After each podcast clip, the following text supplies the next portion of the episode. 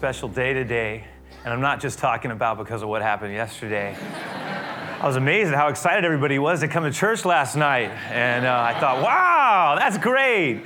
But really, no, I, this is a real special time for us. You know, I, I, oh, and by the way, the, um, the, you know, the little statement there next to our, our logo, the idea of experiencing growth, this is a big part of what we're, um, we're going to be pushing and talking about and, and really making a point of emphasis in the days ahead because what we were wanting to do, you know, we realized we live in a whole a new era kind of communicating uh, values. And uh, one of the things, as we were thinking about the website and just about different materials that we use and the way we think about our church, we, we felt like the idea that there were two things that really uh, stood out. There was, there was more than a, a few, actually, but we felt like the idea of experience and growth were, were two things that were of tremendous meaning to us. Experience, of course, was a lot of what we're about in terms of just we want people, all of us, to experience real life with God. I mean, there, there's a sense we want people to come into relationship with Jesus. And so, and then of course, the experience is also a part of what we do. We, we experience community together, we, we have a service together, we, we have emphasis in the arts and in music, but also the idea of growth. And you'll notice they're separate as well. Is that not only do we want people to come to know Christ, we want people to grow in that relationship with Jesus. And, and that's our goal. And, and, and the two of them together experience growth uh, really does summarize a big part of who we are as a people because we always say that when we sign on to follow Jesus, you know, we're signing up to grow. I mean, that's, that's a sign up, it's a sign up to be open to the things that God wants to do in our lives. And that means that, you know, so many of the things that Jesus talked about, he used um, imagery and metaphor that had the, a, a natural growth component to it. He said, you, you know, I'm the vine and you are the branches. He talked about bearing fruit. In the Psalms, we have that great verse of, in Psalm 1 You'll be like a tree planted by the rivers of water, brings forth its fruit in its season. The idea of something growing, vibrant, and alive. Jesus never characterized life with him as simply something that was boring and sequestered off to merely, merely the intellect and something that we, we sort of have as part of our life as more of an insurance policy. He always talked about it as instead to think of it as a growing, living thing inside of us, like a stream of water bubbling out, like a spring. And he said that that's gonna, it's going to challenge us. And we always talk about being open to the challenges that God wants to do in terms of our own personalities, habits, ways of being uh, that we have, you know, maybe acquired from our generations that raised us. And it's sort of been passed down to us, ways of reacting, ways in which we treat people, the ways in which we think about life in general. But God's trying to get into every area of our life and He wants to grow us. That means everything's on the table with Jesus. So that's, that's, just a big deal. So, you know, growth is a big part of it. Uh, you know, we've, we've got a number of exciting things that are happening. I really have to tell you, I mean, um, this moment is really special because um, right now, as we speak, you know, the, the other campus is uh, sort of getting ready. They're going through these prep services leading up to the, to the launching of the real service in January 29th. But there is a significant number of people at the Merced campus, uh, you know, by Lake Merced in, in San Francisco State over there on Brotherhood Way. They, they are getting ready to, to share a service that they're going to have stops and starts, but they're just the, the, the skeleton crew. But it's actually quite a lot of volunteers are over there. And in fact, I just got a text before uh, I walked in. It says 9 a.m. It is. I was telling them I just used the 9 a.m. service, and, and they said lots of excitement here. Praise Jesus. And so I, I know you know we're all sharing something together, but there's a whole other crew of us on the other side of the city who are sharing essentially it with what we're all sharing in together. And it's special. And this has been a real growing experience for all of us as a church. We've got right now a whole nother group of people who are uh, a couple of blocks away going through a, a, a, com- a connection class that's designed, it's sort of our version of mem- church membership, and they want to be more involved in the community, and that's the way to do it. That little three-week course that we're doing. So that, I just want you to, I wanted us all to be aware that um, there's even more than just our community that meets here at this mission campus, you know, the four times that we meet this weekend, but there's a whole other crew uh, on, the, on the other side of the city, and, and just there's so many really good things that God is doing. And I'm excited about that because I think it's a growth transition. And to be honest with you, it, it required a lot of faith and a lot of commitment. And it wasn't, it's, it's something that has been a little bit scary. And we all tried to step out and be courageous. And so many of you um, have been willing to step in to support it. uh, volunteering yourself in ministries, and just because, uh, you know, with all the volunteers that had to go, there are all these new needs that have been opening up here, opportunities to really engage community life. It's not too late to do that. If you feel like in your heart you want to respond in some way, we have a lot of places where people can get involved. And, and uh, you let us know that on the, on the new website. You'll see that positioning statement in the left hand corner. You know, that's sort of where it's, gonna, it's designed to go um, when people open it up. You know, that three second glance at it is designed to say this is something about who we are uniquely. But you can also sign up in the 542 project section there. Um, if you want to get involved a little bit more, there are different ways of volunteering. I, I'm just saying that because it's good, it's exciting, and it's a growth time. And the message series that we actually are sharing is directly connected to this same principle. So everything's meshing together growth transitions. New year, we're in a new year, new opportunities to build our relationship with God. It's going to unfold, it's very early. We have something to share. Last week we shared about you know, Samuel and, and the whole idea of being open to the voice of the Lord when he's speaking and calling our name and how we are, how God really wants us to say, Speak, Lord, your servant is listening. So, um, I, but I want to share this morning, and in fact, I'm going to try and do this for the next few weeks on a particular slice, a particular example of a growth transition. And uh, I want to look at the transition that occurred actually in the early life of Jesus when he was 12 years old. And I'd like us to draw some conclusions and, and um, principles out of it that will help us as we move into this new year. As we transition into this new year, may it be a growing time for us. So let's pray and then we'll jump right in. Lord, I want to thank you again. I thank you for uh, all the things that are, that are happening. And, and you know, it, it's just a really special time to be able to be part of a, a team uh, and teams of people who are collectively pulling their their, their talents and hearts together to express a, a, a, love for you, a shared love for you, and in this city that we know you love and you care about people and you want to you want to bring us to places of wholeness and life.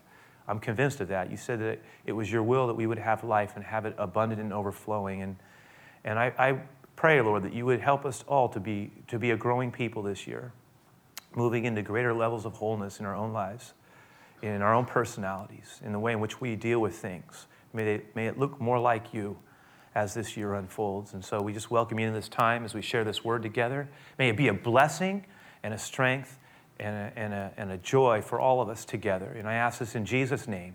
Amen, God. Let it be so, Lord. Okay, so um, let's, uh, let's look at uh, the, the t- passage that we have out of Luke uh, 2. And uh, by the way, uh, you know, we don't really know a lot. We're not told a lot about the early childhood of Jesus. The, the years between 0 and 12 are pretty much summed up in one verse, which tells us not a lot of things happened, but this is the way the Bible characterizes the first 12 years of Jesus' life, Luke 2 40. And we'll just put that up. It says, Then there the child grew. It says he, he grew up healthy and, and strong, and he was filled with wisdom, and God's favor was upon him. And that's just the Bible's way of saying that Jesus in a natural way, sort of increased and, and grew and matured, and that, that God's hand was on him. And this is an important thing. When it says there, it's referring to Nazareth. That was what was stated before. That, that after Joseph and Mary went back to Nazareth in, in the Galilee, the Galilee was the northern part in relation to Jerusalem, still there today. Um, if you were in Jerusalem, you're about, in Nazareth is in Galilee, a different kind of a, a little bit of an environment, all small, by the way. If you go visit Israel, you realize how close things are. The distance between Nazareth and Jerusalem, which was the center of that world right there, um, was 80 miles. And so, uh, some of what's going to happen here is there's a travel, a journey that's going to be made that's about 80 miles in duration from Nazareth to uh, Jerusalem.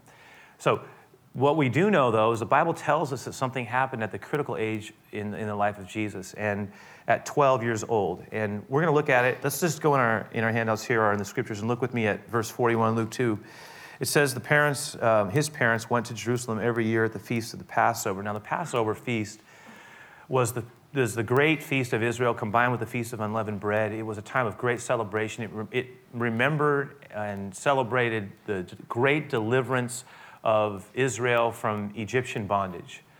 And uh, you know, it had so much to do with the idea of God setting his people free. And it was something that he, he wanted his people to celebrate together. And so they would, uh, every year, make their way, the, make their way and, and in this case, we're told that Mary and Joseph went together. I don't think that necessarily means that Jesus went with them. In fact, it indicates that he almost didn't until this age. But even if he did, it, it would have been much different the way he experienced it this time around. The point is, is, is that they had a, a, habit and a custom of making this journey together at Passover time. We're told in verse 42, and when he was 12 years old, that they went up to Jerusalem according to the custom of the, of the feast. And, and again, 12 years is a really unique age. I mean, I've had, you know, uh, it's that age where children start to change and um, their voices change. And, you know, I, it's not been that long ago where I remember our four children moving from childhood into those, what we call the teen years, the years of adolescence.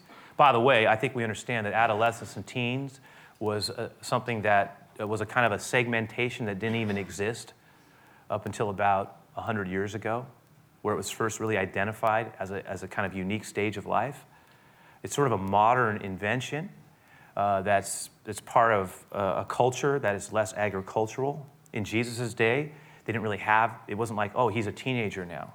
It went from you were a child, and then around 12 or 13, young men and women, um, you know, as puberty set in, would begin to be thought of as moving into young adulthood. And many of them had to take on adult responsibilities. And that's been true for in a number of cultures all over the world for, for many, many uh, you know, centuries. It hasn't been until recently that we've created as this sort of unique concept of, of adolescence as a kind of transitional period in its own right. I just think that's an interesting thing to be aware of because Jesus is really going to model a transition. And we've been talking about growth transition. Jesus himself is starting to think of his, he, I think he's, he's certainly going to come out of this, this kind of experience with an awareness of another voice in his life. He's, he becomes aware clearly, if he wasn't aware of it before, of the voice of the Heavenly Father and that's going to come out. But again, transitions. Transitions are really interesting things in life, aren't they? Transitions are those times in life where um, certain things are ending and then other things are starting to emerge. And one thing we know about it is the, it can be a really scary place. Maybe some of us are there right now.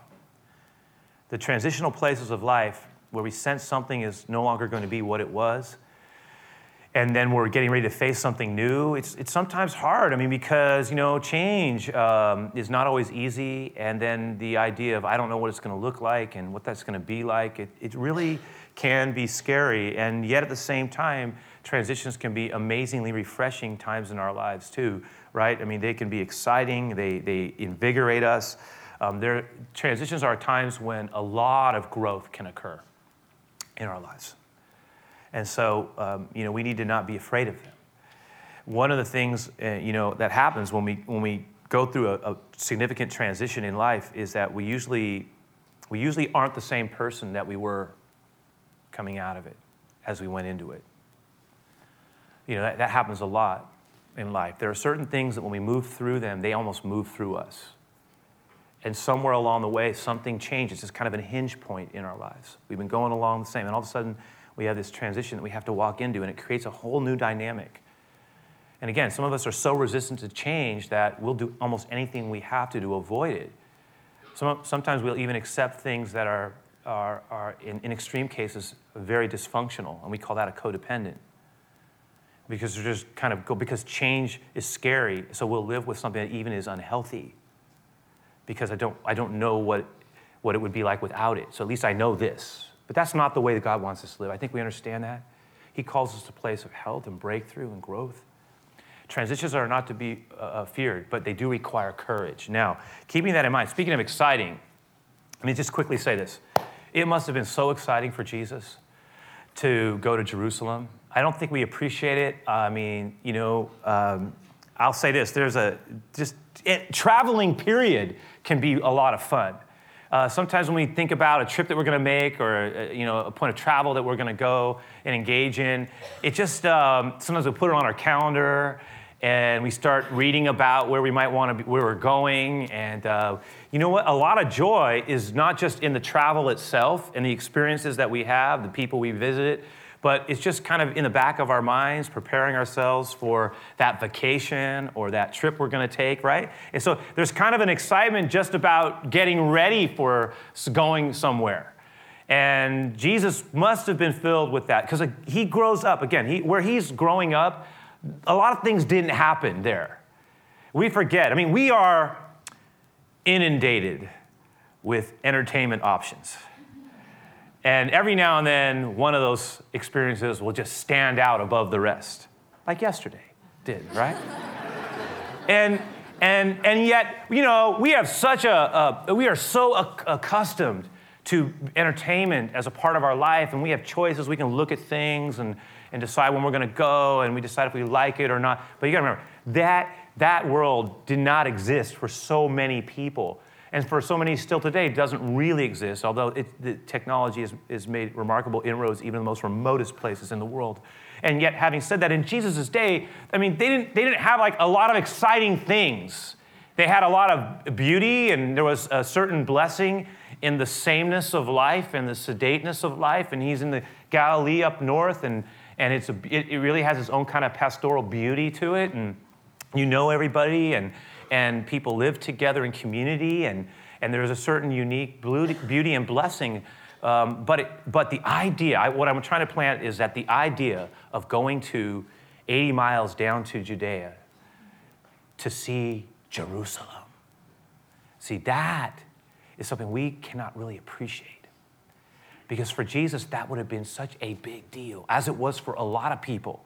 It's like the one time in the year we're really going to go. We're going to head there and we start traveling with other people in the community. And we make this journey together and they're going by foot and they're talking and laughing and sharing stories and memories and they're camping out along the way. And then, if G- and Jesus would have been there experiencing all that. And then they're singing songs and talking about God and how we're going to celebrate Him together with so many people from all over the world and what it's going to be like. I mean, you've never seen it. You're gonna, he's going to amaze you. You're going to watch what happens. And, and for Jesus, Jesus just going into Jerusalem, if, if, it was his first time, it would have been an absolutely astonishing thing for him to see because now there was the, not, not only the great, magnificent edifice, the temple that was built by Herod, uh, King Herod, which was a piece of art in and of itself, its grandeur, its power. Um, today you can still see a little piece of it, the Western Wall.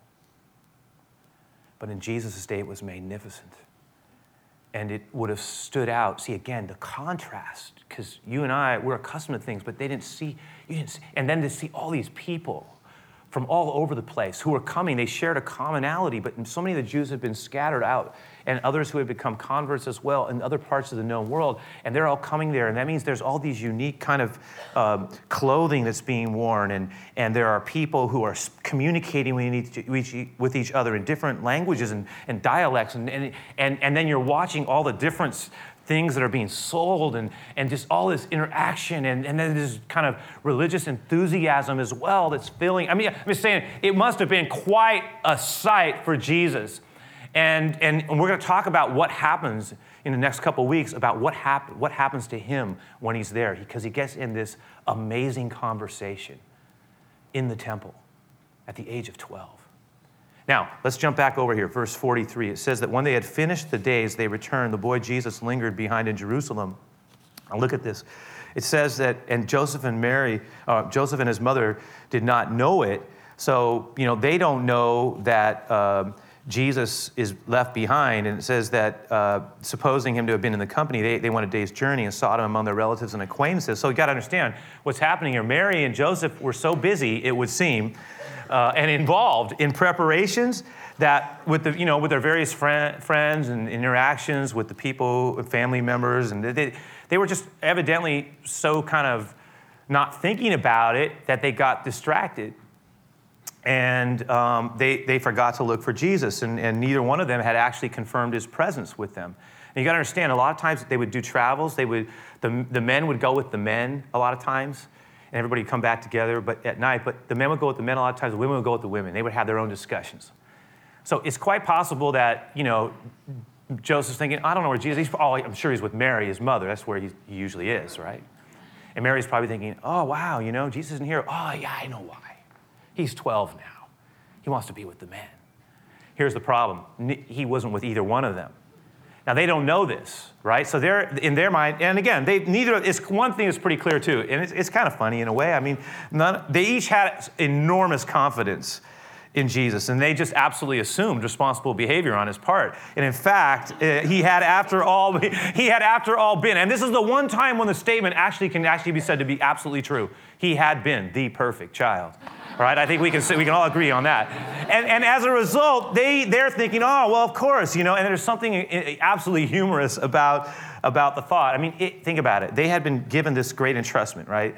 Um, and, and I can tell you, their adrenaline, I'm just thinking as a, as a parent, when it's happened to me a couple times, especially when they were little, uh, you want to talk about an adrenaline shot.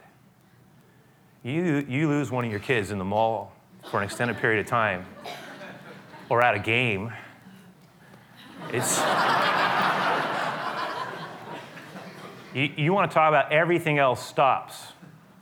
And your one goal is to find that child. Especially because in our day, we know we live in a scary world. And we're under no illusions.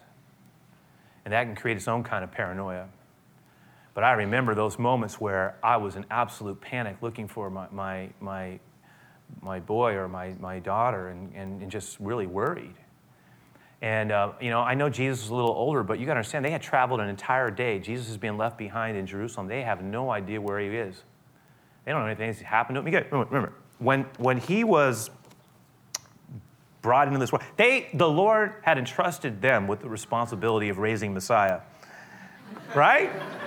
And, and the word that had been spoken, that was the word that was spoken over him at conception. And, and, and then it was a, that word that he is the Messiah, the deliverer, um, you know, was confirmed over him when he was born at his, you know, at his birth. This was clearly a sacred entrustment. So listen to me, you guys. If raising Jesus could be considered the greatest parental responsibility ever given, then to lose Jesus would have to be the greatest parenting blunder ever.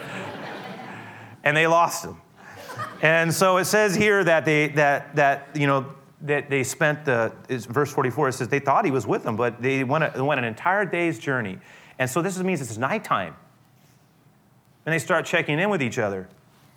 And they start looking around fr- frantically for him. And they start asking everybody, Have you seen Jesus? Have you seen Jesus? And, and so the last time I saw him, it was back way back in Jerusalem. Yeah, so that's when I saw him too. And then what happens is they start realizing Oh my, uh, and, and now my wife and I were having a lot of fun with this. I was talking to her about this exchange, how the exchange went between Joseph and Mary.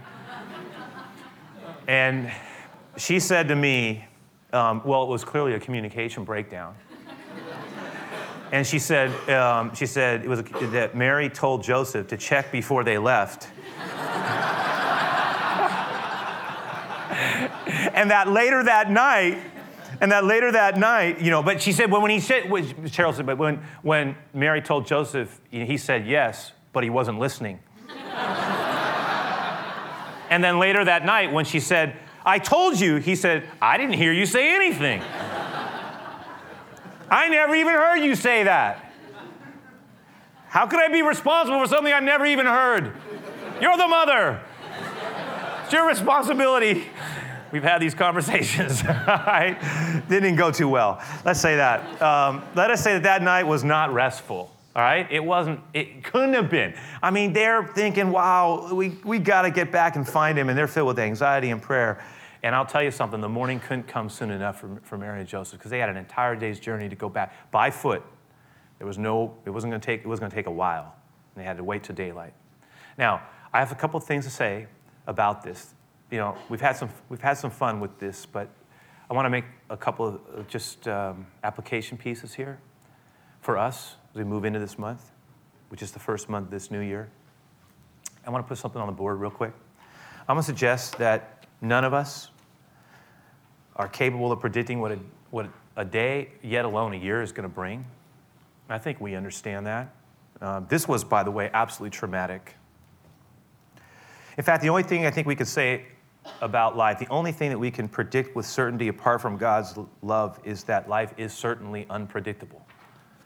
And um, every now and then we get to be reminded that we're not God. We don't really control anything.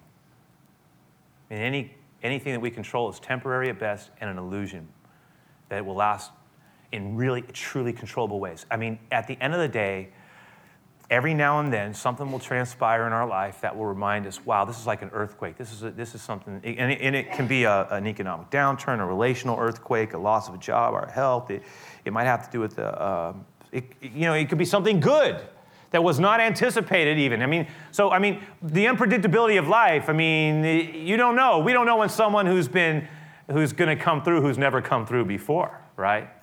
Or something that's going to happen that we weren't expecting and all of a sudden it happens uh, so, uh, what I'm saying is the uncertainty of life should help us to live with, with humility and gratitude because life is a fragile gift. And even the relationships we love and treasure the most are fragile. Our life is a fragile. The Bible describes us appropriately as jars of clay filled with the power of God. But a jar of clay can be cracked and it does crack at times. Walk with humility in life. That's one thing. Two, I'm going to point this one on the table as well, just dr- drilling down a little bit more deeply.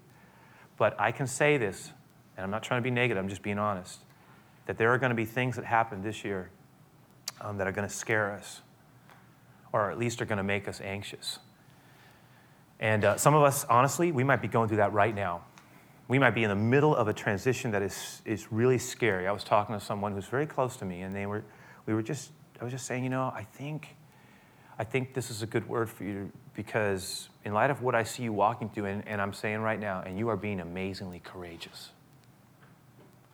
I still, I still, you know, I think it's help, it will be helpful for you to remind yourself of some basic principles and hold on to them, you know, that God has for us. And I'm, I'm going to say that there, there are, you know, when, when they lost Jesus. Things happen like that. We didn't expect it that day, but it happened. Now we got to deal with it. And I'm afraid. I'm scared. Or at very least, I might even be anxious about it, or I might be really angry. And I'm going to say that in those moments, and I'm just, just going to lay this out. This is just some really practical things to think about when we find ourselves, when life catches us off guard, and we find ourselves in a position where a part of us just wants to react and flail away. That the Bible wants, I, I think, clearly teaches us, and they modeled it as well here, is one, it's really important, number one, to keep our heads and don't panic, right? Don't, don't lose it. We see ourselves just kind of getting reactive. You know, that's when, when things are said, when reckless things are done. One of the things I told the person that I was respecting, I said, you know what I'm, I'm respecting out of you? I see something in you right now that I go, I've not been as good at doing, to be honest with you, is you're feeling all this pressure to react, but you're, you're, you're holding yourself.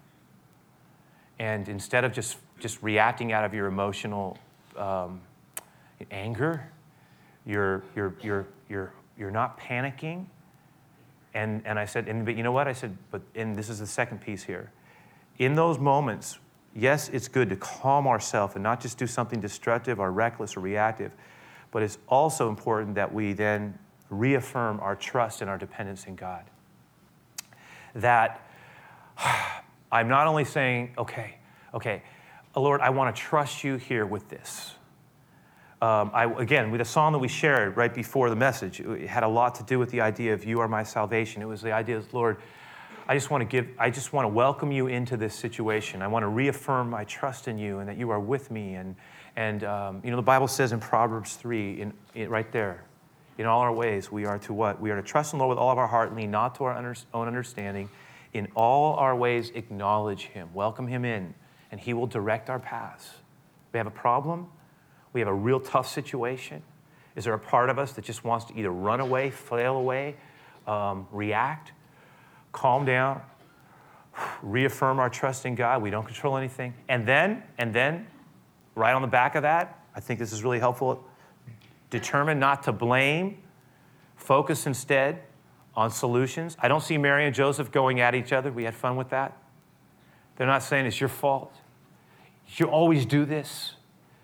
If you, why, why does this happen? You see, in our anger, in our fear, we can become reactive. We'll say things in our, in our critical moments that can have damaging effects, even beyond the trauma itself. And a lot of times, what happens is the situation plays itself out, but the, the damage, the residue, the, the, the, thing, the destructiveness that's left in the wake of what has happened as we reacted into this situation is worse than the problem itself because we started into blaming and, and in our anger we, we instead of focusing our energies on a solution the bible says be angry but do not sin.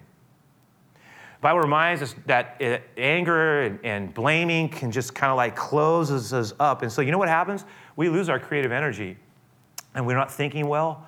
Uh, one of the gifts of god to settle our mind is to think well to use our use our uh, energy creatively, and I mean that in a good way. I mean, just saying, I'm talking about just thinking about op- options and, and uh, trying to keep a, a, good frame of mind, staying in a positive place as much as possible, not getting negative, mean spirited, angry, resentful, blaming. It's your fault. This is happening because of you. If you didn't do that, if you were watching him, he wouldn't be lost right now. See, that goes nowhere. That doesn't, at the end of the day, what does that really do? Nothing. It might make us feel better a little bit, but you know what? It creates, it, that's not the way of the Lord. It's not what's being modeled here. What, then the, but the final piece on this one is this. But there is a point where after we've asked God to just help, we've trusted Him, we've thought about it, we're not reacting, we still got to come up with a plan. And once we come up with a plan of action, you know what we got to do? We got to get, we got to implement it. We got, we got to get moving. I'll use a different phrase get back to Jerusalem as soon as we can. Because that, that's the last time I saw Jesus. He was there. And tomorrow morning, we're going. See, the idea is that there are these moments that come. And last thing I'll say, and it's kind of a shift here, but it has to do with the, the presence of Jesus. I'm going to suggest that, especially you know, when we've welcomed him into our lives, you and I, I just leave, this will be our third piece. You and I need to be careful about not taking his presence for granted. And every time I've read this, I've thought, Lord, remind me Remind me not to take your presence for granted in my life. Mary and Joseph, Lord bless them, assumed he was with them. And again, how easy it is to busy ourselves in the activity of this life with the agenda of our days and weeks that we lose, we lose our sense of intimacy with the Lord. You know, hear, hear me out. He doesn't just want to be our Lord and Savior, He does, but He also wants to be our friend. And I was like, What? Yeah, he does. He said it. You are my friends. And you know what you do when you love someone? You spend time with them, you share your heart with them, you share your fears, you listen for their words. You carve out time because it matters. You say, How does an intimate, intimate relationship occur? Well, the root word of, you think about the idea of intimacy. Every time I think of that word, and you hear me say this every now and then, into me see. Intimacy. Right? Into me see. Here who is who I am with you, Lord. And I, I've found in my own life that the tenderness of his presence is something that's nurtured, nurtured in attentiveness. That the tenderness of his presence is ultimately nurtured in his in attentiveness to it. And um, I, I, think that it's going to require openness on our part. That means we're going to have to carve out time for the Lord in our relationship with Him. Um, he says, honestly, he says, if you want this thing to work, if you want to be a growing person, if you want my presence actively involved in your life, then you know what he said? It has to be a daily thing. You know when he, when he was telling them how to pray, you know what he said to his disciples? He says, one of the things he said is just pray like this. He says, give us this day. You all know, many, Give us this day our daily bread. It's a daily thing. It's, it, it, it's to be lived out in a daily way. I mean, that, that's what God, I mean, so you know what? It, it means that uh, God really does want us to, to do more than just get to heaven. He wants us to know Him. And then He wants His goodness and grace to fill our lives in such a way that other people are amazingly blessed. I was reading a, old devotional from an old writer named Vance Havner, who was Billy, one of Billy Graham's favorite writers. And in that devotional, he was talking about what it means to have Christ lived out in our lives in a meaningful way. And he says the first thing, he says, number one, is you have to, you have to decide you want to be a, a follower of Jesus. And then he says, secondly, after you decide you want to be a follower of Jesus, you're going to have to decide you want to be a follower of Jesus daily. I want to follow him better daily. Now that takes it out of, I just believe in him, into the dailiness of our lives. So that I'm bringing my relationship with the Lord into the way that I work, into the way that I negotiate through inevitable problems and crises and relational challenges and my own habits and my own issues inside. I'm daily seeking to have a very vibrant, living relationship with the Lord that affects how I make my decisions and is a part of my life, not a sequestered piece over here that I do once a week, but an integral daily part of who I am. And then he says, not only will it be an opportunity to, to follow Jesus daily, but he said to follow Jesus yes, that's great, and I want to do that, but then I want to help others follow Jesus better. Others who know him follow him better as well. And then he says, and then uh, I want to have help lead people um, who don't know him to know him and to be able to follow him better. And that's so simple, but it's the essence of what we were kind of born to do in, in Jesus. Now, the song that we're closing with, it's called um, All of Me. And I love this song. I hope, I hope it will be a blessing. It's kind of like a, you know, you, I think we understand that, you know, the way our church kind of does a, a we do a, what's called a benediction this way. We usually end with a good word, but it's a word in song. And um, our, our benediction, our good word that we're ending with, is, is kind of a prayer here that is saying, Lord, I want you to ha- have access to all of me. I want you to be okay coming into every room of my life, even the parts that, man, I really don't want to show you. But I won't get better if I'm not open. And I want to get better. I want to grow. I want you to come into my life. And even if we've known you for a while, and some of us have, I want to stay close to you. I don't want to just live believing in you. I want to, I want to live in, in a, as one who loves you and who is responsive and whose heart is soft and who can be touched every now and then, even at an emotional level, to be alive. A, a man or a woman who's truly alive. Let's pray.